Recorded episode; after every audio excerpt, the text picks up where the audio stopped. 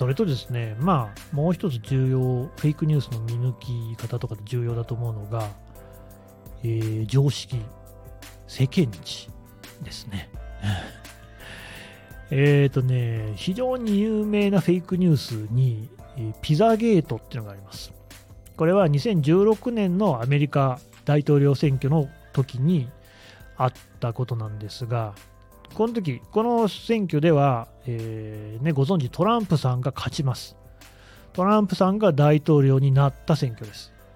えー、トランプさんは共和党。で、民主党ね、えー、二大政党ですから、アメリカは。相手の政党の候補はヒラリー・クリントンさんですね。で、えー、クリントンさんが、ヒラリー・クリントンさんが、児童売春組織、えー、人身売買組織というのを、のボスであると。民主党というのは、えー、陰でそういうことをしていて、ヒラリーさんがそのトップであると。で、その、えー、人身売買、児童売春の拠点になっているのが、ワシントン、ねえー、首都ですね、ワシントン DC にあるピザ屋であるという話。これピザゲートです。で、えー、いや、笑っていられなくて、これを真に受けて、えー、銃撃をした男がいるっていうんですね、これを信じてね。で、その男はちなみに、えー、そのピザゲートっていうもの自体は真実だと事件後逮捕されますよ、当然。もうずっと信じてるんですよ。否定していない。えー、これはピザゲート問題とかピザゲート事件とか言われるやつなんですが、どう思います？ヒラリー・クリントンさんってね、クリントンさんはもともとアメリカの大統領だった人ですね、のあのお連れ合いで、まあ、ご自身も、えー、政治家としてね、非常に有名な上院議員ですね、うん、やってた人ですよね。が、その人身売買の組織、やってたって聞いて、皆さんね、信じますか？うん。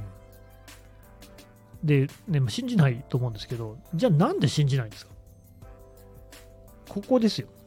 なぜ我々はこう信じないっていうことがそこでできるのかっていうと、いやいや、常識的にありえないよねっていうことなんじゃないですかね。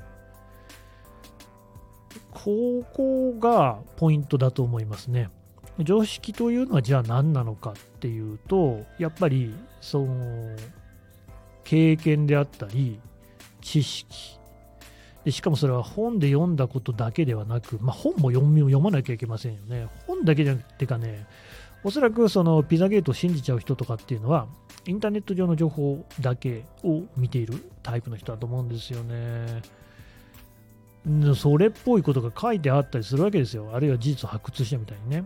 これってね、もともとそのクリントンさんの陣営のメールがあの漏洩したっていう事件に端を発してるんですけど、これをね、解読したっていうようなね、人がいろいろ出てくるわけですよ。だから、ウィキリークスとかあったの覚えてます？まあ、そういう流れなんですけど、まあ、クリントンさん出してた、ヒラリーさんの出してたメールが漏洩したんです。で、それを解読したと称する人が、えー、アメリカ版の2チャンネルみたいなところに、えー、このチーズピザっていう単語が出てきたと。まあ、チーズピザぐらいね、ヒラリーさんも食べますわね。そのチーズピザっていう言葉が実は、チャイルドポルノグラフィー、児童ポルノね、の隠語であると。何を言ってるんだお前はって思ったかもしれませんけど、チーズとピザ、ね、え、イニシャル。チーズは C で始まりますよね。CH でね。ピザはピッツァだから P でしょ。CP でしょ。で、チャイルドポルノも CP なんですよ。CP っていうイニシャルが同じであるっていうことで、これはあの自動売春っていうのを、あ自動ポルノっていうのを、えー、案に示しているんだっていうふうに決めつけた。陰謀論ですね。うん、で、いや、笑い事じゃないんですよ。でもこれでだから事件になってるわけだし、これが延々とアメリカでは続いているんですよ。いまだにやっぱりね、トランプ大統領が本当は当選していたんだっていうふうに信じて疑わないっていう人がたくさんいる国ですから、選挙の直後でも3割、今日は、うん、3割ですね。だからもうそれはめちゃくちゃたくさんいるわけです。なんでそんなことになってしまうのかっていうことですよね。うーん、これはね、難しい。まあ、学術的な議論とかもね、おそらくあるんでしょうけれども、私の推測、これもね、だから推論です。別にエビデンスとかじゃなくて、こうじゃないかなって私の考えてることは、まあ、やっぱりね、なんでこういうことになってるのかを知りたい、分かりたいっていう欲望、欲求だと思います。えっとですね、アメリカって、あの、行方不明になる子供の数めっちゃ多いんですよね。うん。そのね、アメリカで行方不明になる、ちょっと今調べますね。子供の数と。年間36万人っていうのが出てきましたけれども、え、年間80万人の行方不明って書いてあるんだ。なんか、これも数字違いすぎんって感じしますけれども、えー、まあ、ともかく数十万人ですよね。の子供が行方不明になってると。だから、それは本当なんですよ。その事実に、こう、もやもやもやもやしてるわけです。なんでこんなことになってんのって。そうすると、ああ、自動売春とか人身売買っていうのがあるからだねっていうふうに理解するっていうのが、一つの、こう、なんかね、えー、分かりやすい説明なんですよ。ただ、そんなのよほど大きな組織がなければ、そんな大規模にはできなさそうですよね。で、それを民主党と結びつけちゃうっていう。そう。つまり、これは何かっていうと、腹落ちですよ。ね、腹落ちを求める心が陰謀論に向かわせるんですよね。いや、だって正直ですよ。まあ、常識でって言いましたけども、本当にヒラリー・クリントンさんが全然そういう疑いがないのかは、私たちには分かりませんよね。捜査とか取材でもしない限り。で、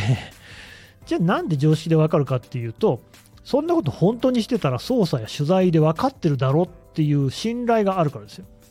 だけど、トランプさんの支持者とかそういう信頼ないですから、そういう人たちにとっては、むしろね、その、自分はこういうことでもやもやしているけれども、答えが欲しいと思ったときに、あなるほどと、チーズピッツァイコール、チャイルドポルノグラフィーだってなっちゃうわけですよ。これでもね、全然バカにできないと思いますよ。私たちも普段何かしらの答えを求めてネット上検索することがありますよね。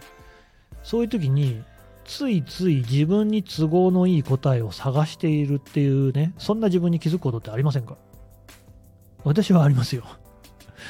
例えばなんか体の調子が悪い時とかも病院に行きたくないんですよ、私基本的にね。だから医者にかかんなくてもいい方向の答えとかを目で追っちゃってるっていうね。で、妻に怒られたりするんですけど、これはおそらく全ての人間が持っている欲求ですね。うん。ここをね、どうこう、静止するかっていうのが多分今一番大事なリテラシーだと思います。なんかね、たくさん調べればいいってもんじゃないんですよ。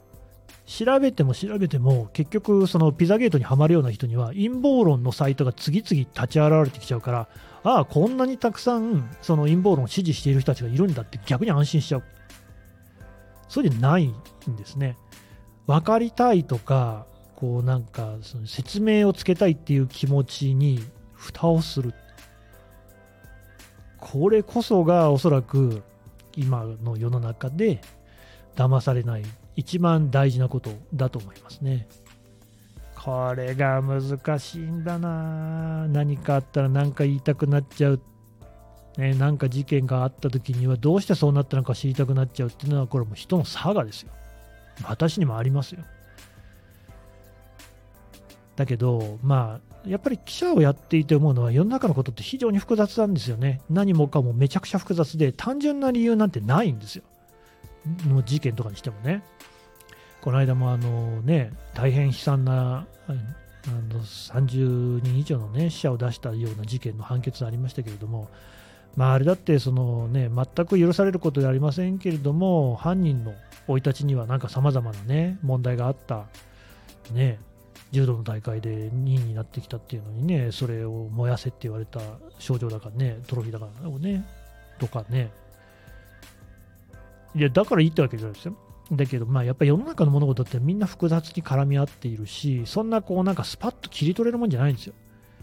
だからなんかまあスパッとさせたいっていう気持ちからこう離れるっていうことが多分今一番大事なことなんじゃないかなと思いますね。うん。悪いやつだなって思うやつにもなんかその悪いことをしている理由があるんじゃないかっていうところにこうちょっと気持ちをね飛ばしてみるっていうことができるかどうか。ここがね、分かれ目だと思いますね。台湾の選挙とかもそうでしたね。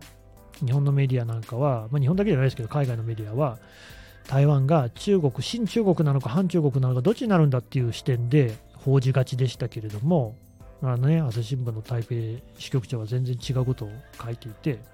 そうではないと。そこは争点ではなかった。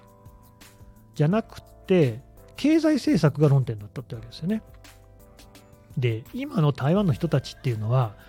中国に接近しようとも独立しようともどっちも考えていない現状維持を思考してるんですよね。で、まあなんか、旗にいる人っていうのは、いやいや、中国と統一すればいいじゃんとか、あるいは独立すればいいじゃんっていうようなことを気軽に言ってしまいがちなんですけれども、どっちつかずのままでいることが最も良い選択肢だっていうふうに多くの台湾の人は考えていると。これなんですよ。どっちつかずでいられるかっていうのが大事。だから我々はそういうその、例えばイデオロギー、ね、右か左かみたいなことに関しても、どっちつかずでいられるかっていうところが今ね、求められてんじゃないかなっていうふうには思いますね。